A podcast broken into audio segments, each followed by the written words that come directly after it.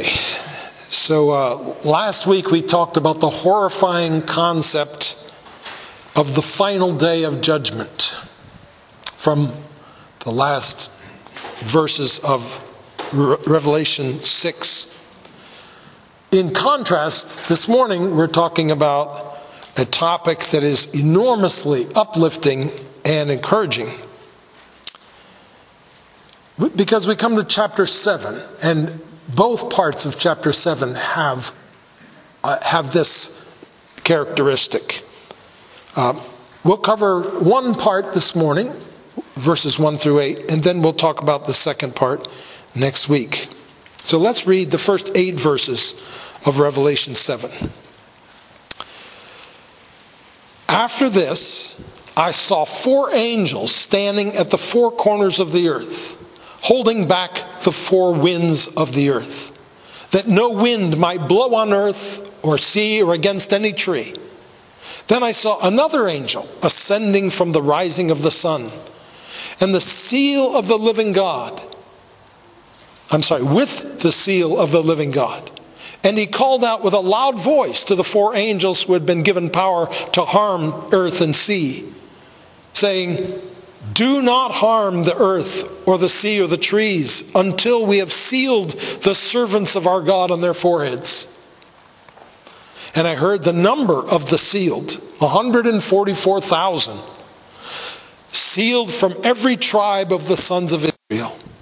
12,000 from the tribe of Judah were sealed, 12,000 from the tribe of Reuben, 12,000 from the tribe of Gad, 12,000 from the tribe of Asher, 12,000 from the tribe of Naphtali, 12,000 from the tribe of Manasseh, 12,000 from the tribe of Simeon, 12,000 from the tribe of Levi, 12,000 from the tribe of Issachar, 12,000 from the tribe of Zebulun, 12,000 from the tribe of Joseph, 12,000 from the tribe of Benjamin were sealed. So, in chapter 4 of Revelation, you remember we read about this vision that John had about the one on the throne. And then in chapter 5, a sort of a sequel to that vision, the one on the throne had a scroll with seven seals. And the Lamb was the only one worthy to open the seals. And then in chapter 6, we began to read about the opening of these seven seals. The first four seals represented the unleashing of four evil horsemen who bring devastation upon the earth. And then the opening of the fifth seal we saw the saints in heaven crying out to God, How long before you bring vengeance upon, uh, uh, upon the, those who shed our blood? And then Revelation 6 ends with the opening of the sixth seal, which was the day of God's wrath, which we talked about last week. So you come to chapter 7 expecting to read about the seventh seal. But the seventh seal isn't there. Instead, you have two more visions. And then the seventh seal, which comes in chapter 8, verse 1. Now, the most common way of addressing this has been to say that chapter 7 is an interlude, that the process of the opening of the seven seals is interrupted or paused for to these two little side by side visions of chapter 7 and then it resumes in chapter 8 well i don't like the interlude theory it makes more sense to me to consider these two parts of chapter 7 as parts of the sixth seal. In other words, I think it makes more sense to think of the sixth seal as having three parts rather than there being this interlude that just uh, is inserted between the sixth seal and the seventh seal. So I think the three parts are that the judgment day that we that part we did last week, then the vision of the sealing of the 144,000, which we're doing this week, and then the vision of the great multitude in the second half of chapter 7, which we'll cover next week. Fortunately, the issue of how to interpret the structure here is much more difficult than finding the meaning of each section. And it's not as important. So I'm going to move on from that. It doesn't really make a lot of difference in terms of how we view the meaning of the whole thing, which way you take it. So there are three parts of our passage this morning. And so let's talk about each of these three. The first one is just verse 1. After this, I saw four angels standing at the four corners of the earth, holding back the four winds of the earth, that no wind might blow on earth or sea or against any tree. So he, here we have four angels standing at the four corners of the earth, holding back the four winds of the earth so that no wind might blow on the earth and bring any kind of destruction to earth, sea, or tree. It's like they're like dams holding back, but instead of holding back water, they're holding back wind, preventing it from falling on the earth. So, why are these angels holding the winds back? Well, it's because before these winds are released to do their damage, something else has to be done first. What are these four winds which the angels are holding back? Well, it's hard not to connect them with the four horsemen on four horses, ready to ride forth to bring destruction upon the earth, which we read about earlier in chapter 6. Especially since in both cases, they're bringing destruction upon the earth. We see that in, in uh, verse 2 and 3. There's also, this is also a very reasonable connection in light of a vision in Zechariah chapter 6, which, like the first four uh, seals, the four horsemen, it has four horse powered forces sent to the earth, which are explicitly in Zechariah 6 connected to the four winds of heaven. So I would recommend the interpretation to connect these with the four horsemen. So they're holding back the four horsemen. That's the point here. The, these four angels before the four horsemen are allowed to wreak their havoc on earth, they're, they're held back like, like, you know, a person holds the reins of a horse who wants to go forward. But they're holding it back until something is accomplished. Why are they being held back? What is this thing that uh, they're, they're waiting for? Well, that's what we learn in verses 2 and 3. Then I saw another angel ascending from the rising of the sun with the seal of the living God. And he called with a loud voice to the four angels who had been given power to harm earth and sea, saying, Do not harm the earth or the sea or the trees until we have sealed the servants of our God on their foreheads. While the four angels are holding back the four winds, a fifth angel rises up and calls to the other four, Don't do any harm yet. First, we've got to seal the Lord's servants.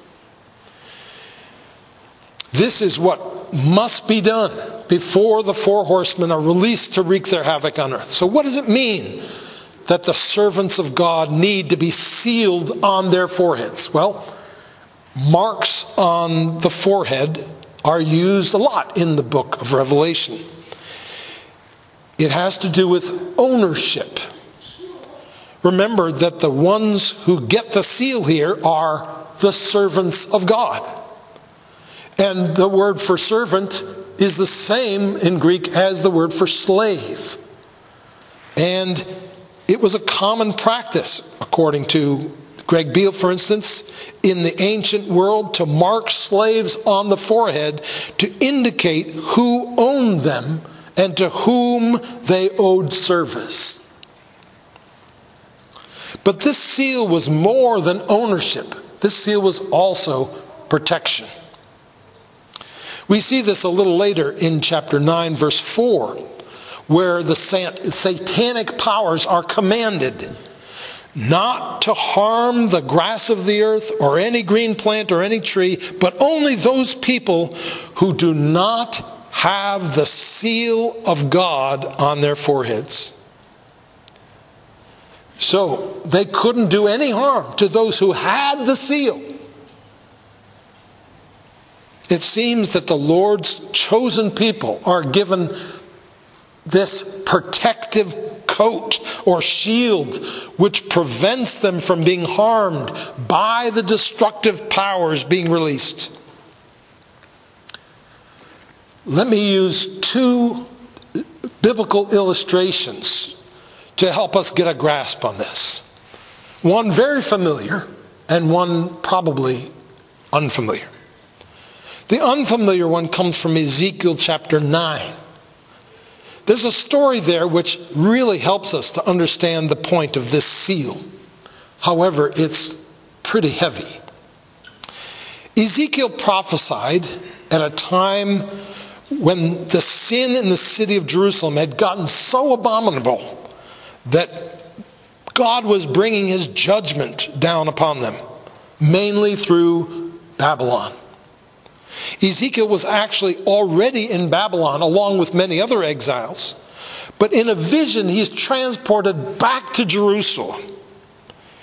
There, God says to him to ex- assemble all the executioners of the city, along with their instruments of execution.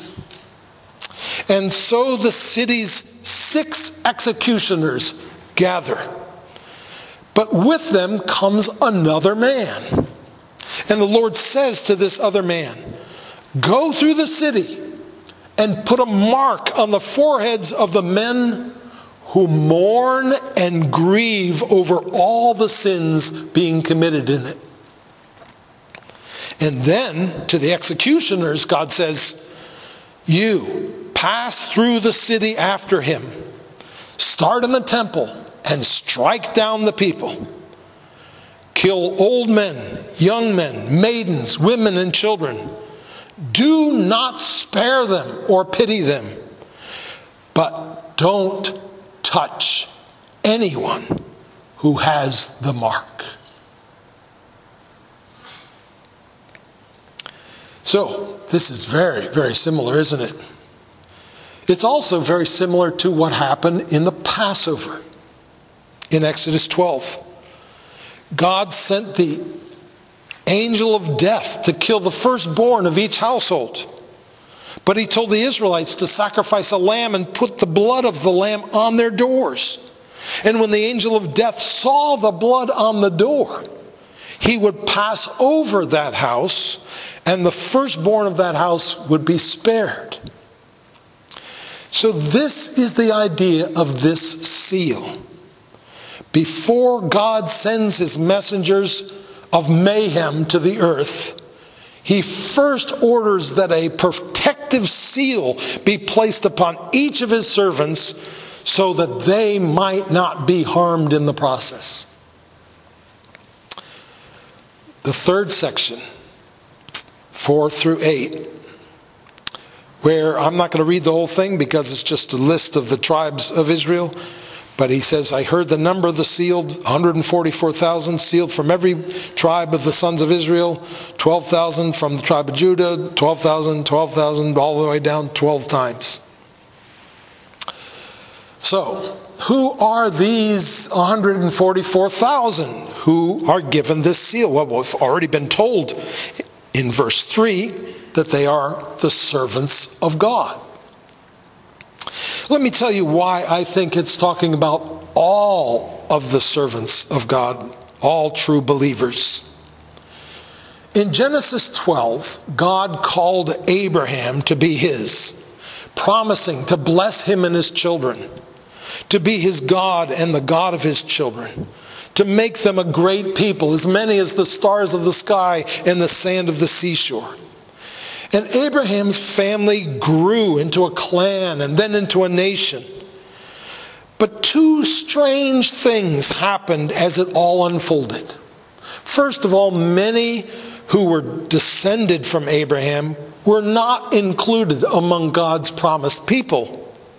The other thing that happened is that some of those who were not blood descendants of Abraham did get included with his promised people, like Rahab, like Ruth, like Uriah, like Bathsheba.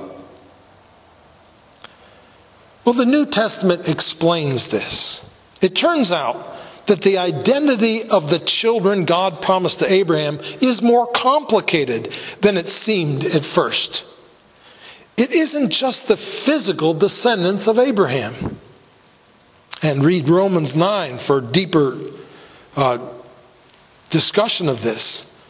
For instance, in the New Testament, we find out that those who reject Jesus aren't true Jews.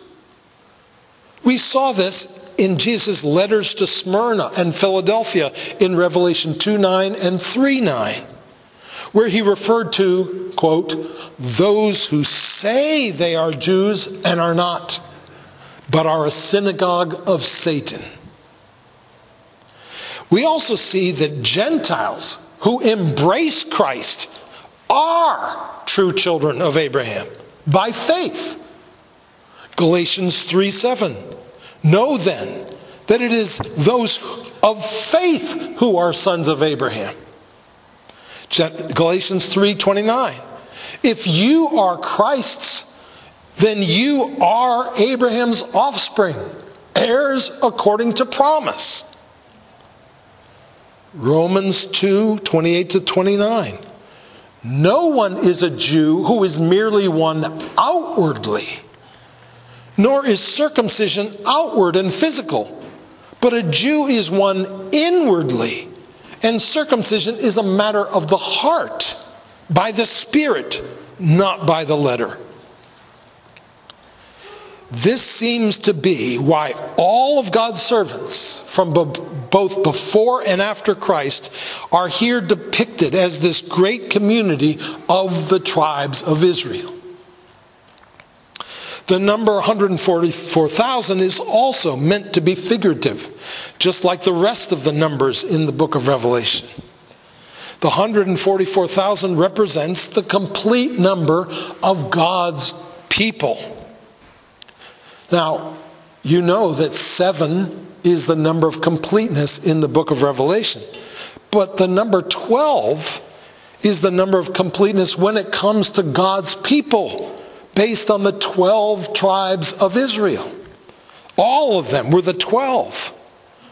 Probably the 144 here is the number of the 12 tribes representing God's people in the Old Testament, multiplied by the 12 apostles times a thousand to depict a massive number.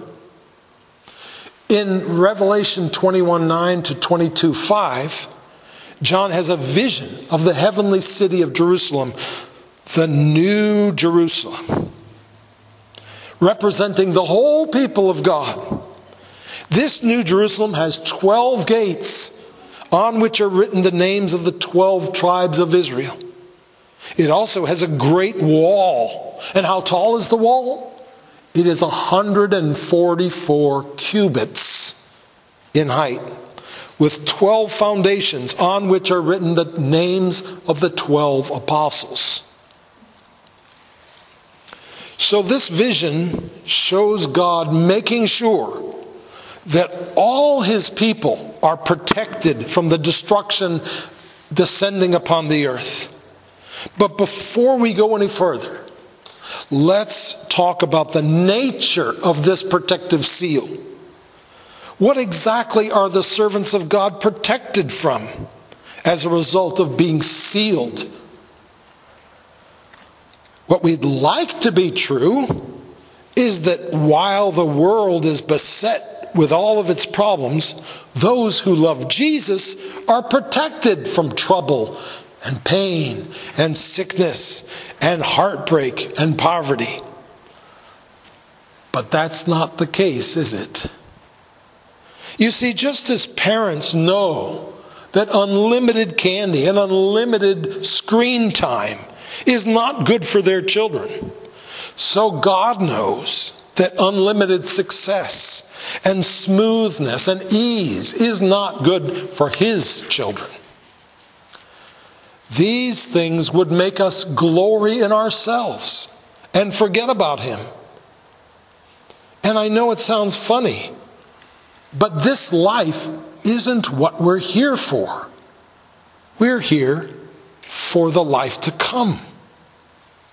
And so, what are we protected from? Well, the nature of the protection is spiritual, not physical, not financial, not relational, not even psychological. The servants of God, sealed in this way, must still live in a world of turmoil and even suffer alongside their fellow humans. But their souls are protected, their faith is protected. They are empowered to persevere through all their tribulations. So, upheaval and trouble have been cast down upon the earth, but it can't harm you if you are one of Christ's little ones. It can be painful. It, though, can't harm you ultimately. It can do damage to your body, it could even kill you, but it can't harm your soul. In fact, not one hair on your head can be damaged unless it is the will of God for you, unless it is the best possible thing for your soul. The seal means that for lovers of God, all tribulations are turned into good, as it says in Romans 8 28. It protects not necessarily from afflictions, but from the evil of afflictions. As Westminster Confession says in chapter 20, paragraph 1. In other words, no affliction is allowed to harm their souls. And they're protected from any affliction which would indeed harm their souls. Although they may suffer and even lose their physical life, the seal protects them from losing their spiritual life with God. It empowers the saints to remain loyal to Christ. Once sealed, these tribulations become the very instruments by which faith can grow. Right, here's another way of looking at it the wrath of God is being manifested against the wicked through the tribulations brought about by these four horsemen in Revelation 6. But for believers, Jesus on the cross has already taken the wrath they deserved. So they are now immune from the wrath of God. Usually we think about this as pertaining to Judgment Day, but the fact is it's true every day. Saints are protected by the blood of Jesus from any manifestation of the wrath of God. It's already been poured out on Jesus. So they are immune from any unneeded hardship or suffering. Now, this has a lot to say about the way that we think about ourselves. We sing the hymn, Glorious things of thee are spoken. And this is one of those glorious things that the Bible says about us. We have been sealed by God against all that can damage us. That is precious. Let me ask you a question Do you feel secure in the Lord's loving hands? This is an important tool that God has given us by which we might grow in that sense of security in His loving hands. If you belong to Christ, you are protected. The world cannot touch you, the devil cannot overcome you. No one and nothing can snatch you out of his hand. The soul that on Jesus hath leaned for repose, I will not, I will not desert to his foes. That soul, though all hell should endeavor to shake, I'll never, no, never, no, never forsake. If you've been sealed by God, He's got you covered. If you belong to Him, He will sustain you. If God is the, is the one who gave you faith, He's the one who will maintain that faith. I am sure of this that He who began a good work in you will bring it to completion at the day of Jesus Christ. Philippians 1 6. He doesn't leave His work half done. Now, what about those who lose their faith, though? Well, those who lose their faith never truly had faith. That's part of the purpose of tribulation. It exposes false faith and it proves the reality of true faith. True faith, you see, doesn't come from us. It is the gift of the God who says, I want that one to be mine. Think about Judas and Peter. Both of them turned their backs on Jesus in their final days, in Jesus' final days. Judas was chosen as a disciple, but you see, Judas was never reborn. He was never transformed within. He was never given spiritual life. He lived with Jesus, but Jesus never lived in him. So eventually, Satan entered his heart and he betrayed Jesus. The Lord didn't maintain his faith because the Lord had never chosen to give him faith in the first place. Peter, on the other hand, had true faith. So he was sealed for Christ. And when he denied Jesus, he didn't fall away like Judas. Jesus intervened. He said, Satan has asked to sift you like wheat, Peter. But I have prayed for you that your faith may not fail. And when you have turned again, strengthen your brothers. Luke 22 32. Now, as this was all playing out, was Jesus waiting to see if Peter and Judas would make it? No, he wasn't. He knew Judas was going to do what he did. And he prayed for Peter, enabling him to repent and return. But Jesus let Peter fail. If he loved Peter, and if Peter was sealed, why would God allow him to fail? Because Peter needed to fail. He needed to learn from failing.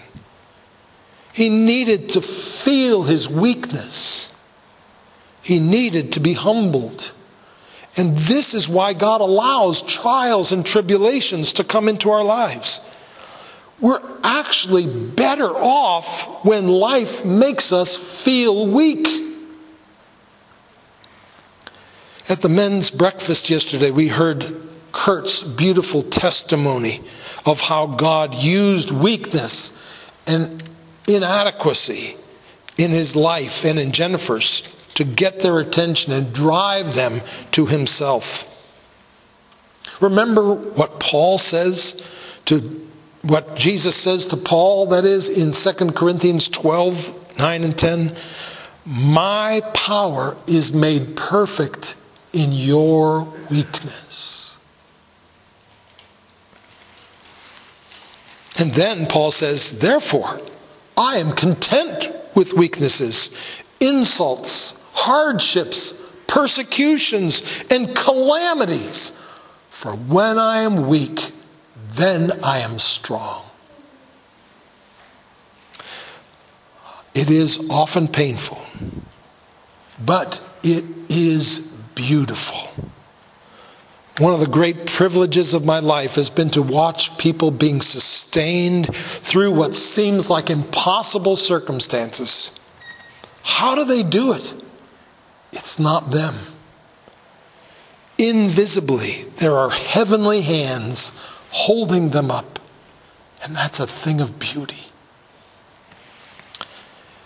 But there's another reason God sometimes allows us to be battered with tribulations. If you invented a new kind of automobile finish, which was indestructible, how would you prove to investors or customers that it was so amazingly good? You'd probably pull out every conceivable test tropical sun, searing heat, arctic cold, rain, sleet, salt, pressure washing, hailstorms, sandstorms, blizzards, temperature fluctuations, drive through car washes, floods, falling leaves and branches, people sitting on the car, years of wear and tear and then show off how the finish was still standing strong. Does that sort of sound like life to you? Well, that's now we know why. We are afflicted in every way, but not crushed, perplexed, but not driven to despair persecuted but not forsaken, struck down but not destroyed. 2 Corinthians 4 8 and 9. Isn't this exactly what's going on in the story of Job? God is allowing Satan to wreak havoc on Job's life, all in order to prove that Job's faith in God is indestructible. Is it easy for Job? Of course not. What a joke. It is so hard. But Job, at the end, is still shining. And that's sort of the idea, isn't it? That we're still shining at the end. The world can't understand it. It's all because of God upholding us, protecting us, sustaining us, bringing us through. It's a beautiful thing to behold and we give him the glory. Heavenly Father, we give thanks for your care and your love for us. We thank you that you have not abandoned us to pain and difficulty and hardships that are too much for us to bear, even though they might feel like they're too much for us to bear. We thank you, O Lord, that in them you sustain us. And dear Lord, even when our hearts are breaking, we thank you that you can that we can trust in you and know that you are doing good things even if we can't understand it. We pray, dear Lord, that you would help us to be alert to your goodness constantly and rest in your promises and never be never give in to the temptation to think that we have been forsaken because we know O lord that no one can snatch us out of your hand now we thank you for the chance to celebrate what jesus did for us how he proved his love for us by giving us his own life to, as our substitute, as our sacrifice. And now, Lord, as we come to the table of the Lord, we pray that you would be with us in a strong way, that you would open our eyes and our hearts to Jesus. We pray in his precious name. Amen.